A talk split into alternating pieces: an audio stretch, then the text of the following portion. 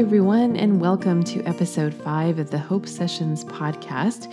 My name is Kristen Torres, and I'm a licensed mental health counselor at Hope Christian Counseling in Boca Raton, Florida.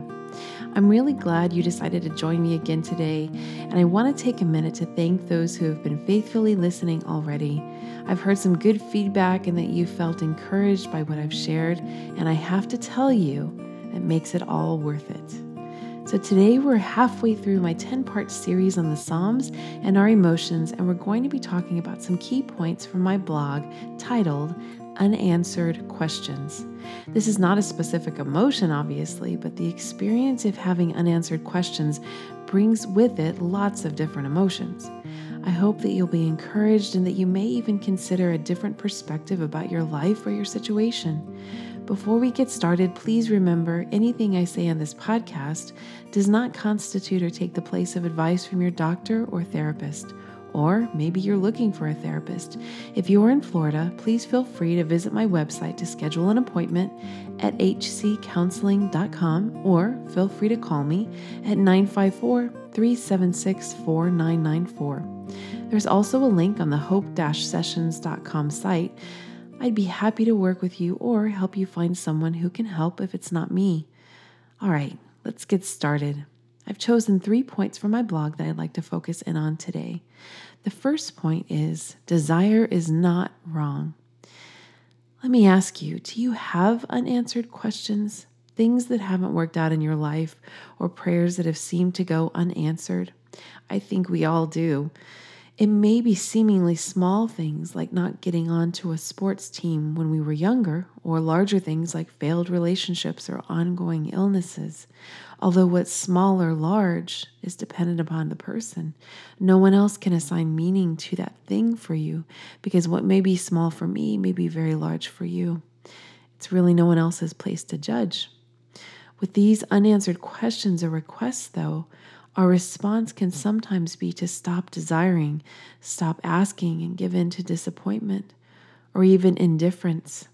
But remember, desire in and of itself is not wrong.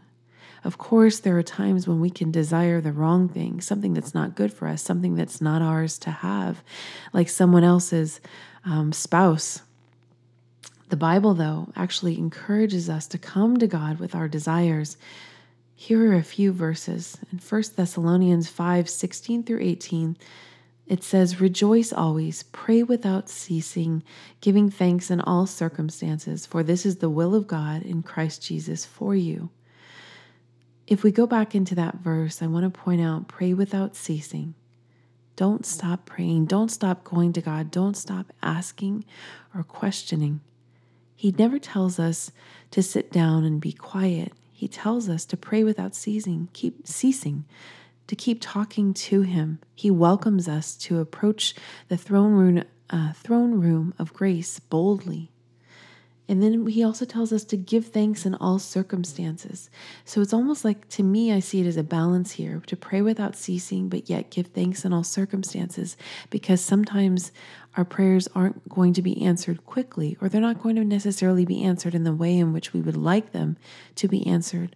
But He still wants us to be grateful, to have um, a thankful heart, to give thanks in all circumstances. Ultimately, I think in that too, it's a trusting God that He knows the circumstances that we are in and that He has our best interest in mind. The next verses I want to go to are in Matthew chapter 7, verses 7 through 11. Ask and it will be given to you, seek and you will find, knock and it will be opened to you. For everyone who asks receives, and he who seeks finds, and to him who knocks it will be opened. Or what man is there among you who, when his son asks for a loaf, will give him a stone, or if he asks for a fish, he will not give him a snake, will he? If you then, being evil, know how to give good gifts to your children, how much more will your Father who is in heaven give what is good to those who ask him? This verse lays out so clearly to keep on coming to the Lord, to take that desire that we have for whatever it is, and keep on asking, knocking, seeking, looking for it. Don't give up. because God wants to bless us. The second point I have is although desire, of course, is a good thing, there's nothing wrong with desire, but maybe a dream, a desire has to die, or at least the way that it is right now has to die. Is that desire, is that what you're wanting making you sick? I have people come in and um, talk to me, clients come in and maybe they have had a focus on wanting that that something. And that desire isn't a bad thing but they've wanted it for so long and that's all that they can think about.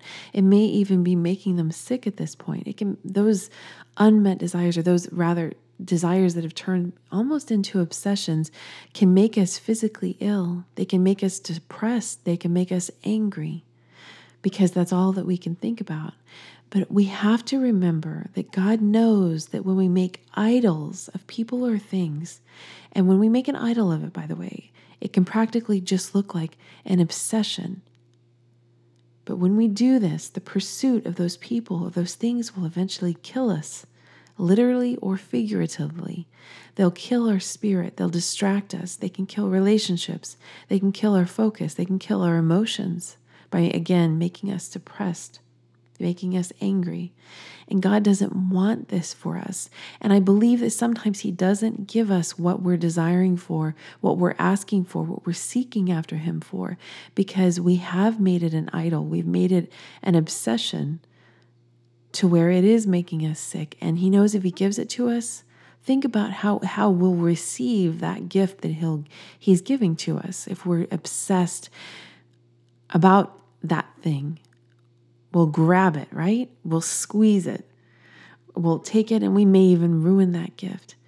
It's, I believe, when we release it to Him, that desire that we have, um, the grabbing after things, when we release that, when we sometimes let that desire die, that He's able to give it back to us because it's no longer our complete focus. It's almost like things have been put in order in our hearts, and we go back to realizing that God is really the only thing, the only person that we truly do need in this world.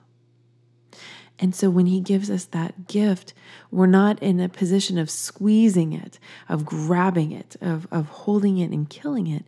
Instead, we have open arms and we can trust him to show us what to do with that gift that he's given us, whether it's a relationship, a, um, a relationship, a, a job, um, an answer to prayer, you know, a healing.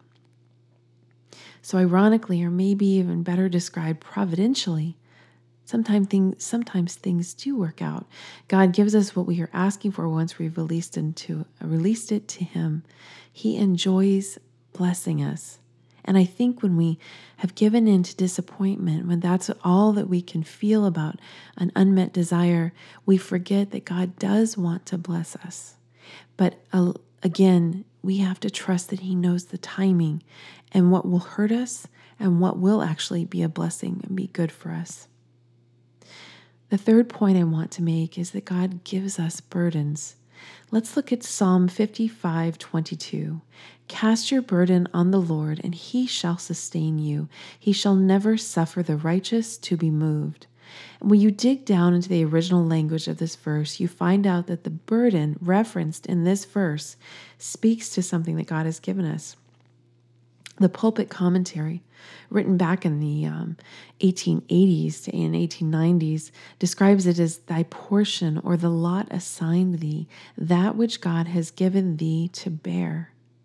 And I think this really struck me. This verse is not simply talking about any burden, but that which God has given you or I to bear. So here we are faced with a choice. Do we still believe that God is good? And are we willing to still trust Him when we realize He has given us the burden we're facing? This is a tough question. And I believe that it, can be confusing because sometimes I, I believe that we think that, well, how, how could God have wanted or brought on this evil that has come into my life? Because sometimes we have been very much harmed. And I don't believe that He um, that he we know rather that he doesn't cause evil God is not evil. He has no evil thing in him. But sometimes he allows us these these burdens or these trials or these terrible things to come into our lives because he promises to take what Satan means for evil and turn it into something good. He knows that that thing that we are either going through or have gone through can be used for good. And again, I don't want to oversimplify this. This is something that I think there for some people they wrestle a lifetime with trying to understand why that particular thing happened. But still, the question does go back to are we willing to trust him and realize that he's given us a burden to face? We all carry question marks in our hearts, answers we just don't have about why things haven't worked out. And of course, some things have worked out, but for those things that are unanswered, we can carry those with us. But I believe that God can meet us in those places and show us at times that that thing that we're focused on, or even that question that we want answered, doesn't have to be answered for us to trust Him. And I think that's the beautiful thing about the Lord, that He is enough for us, even if we have those unanswered questions. But I want to tell you if you're struggling with unanswered questions or desire or disappointment, I encourage you to pray for God's help, to come to Him, to talk to Him, to cry out your hearts to Him, to wrestle with Him. He never discourages us from this. He welcomes us to come to Him in this way. It's a relationship and it should be living and active. Reach out to a trusted pastor or therapist if you find yourself stuck. We're here to help. We've come to the end of the message again today, and I thank you for listening in. I hope you're encouraged and tune in next week as we continue looking at the Psalms and our emotions.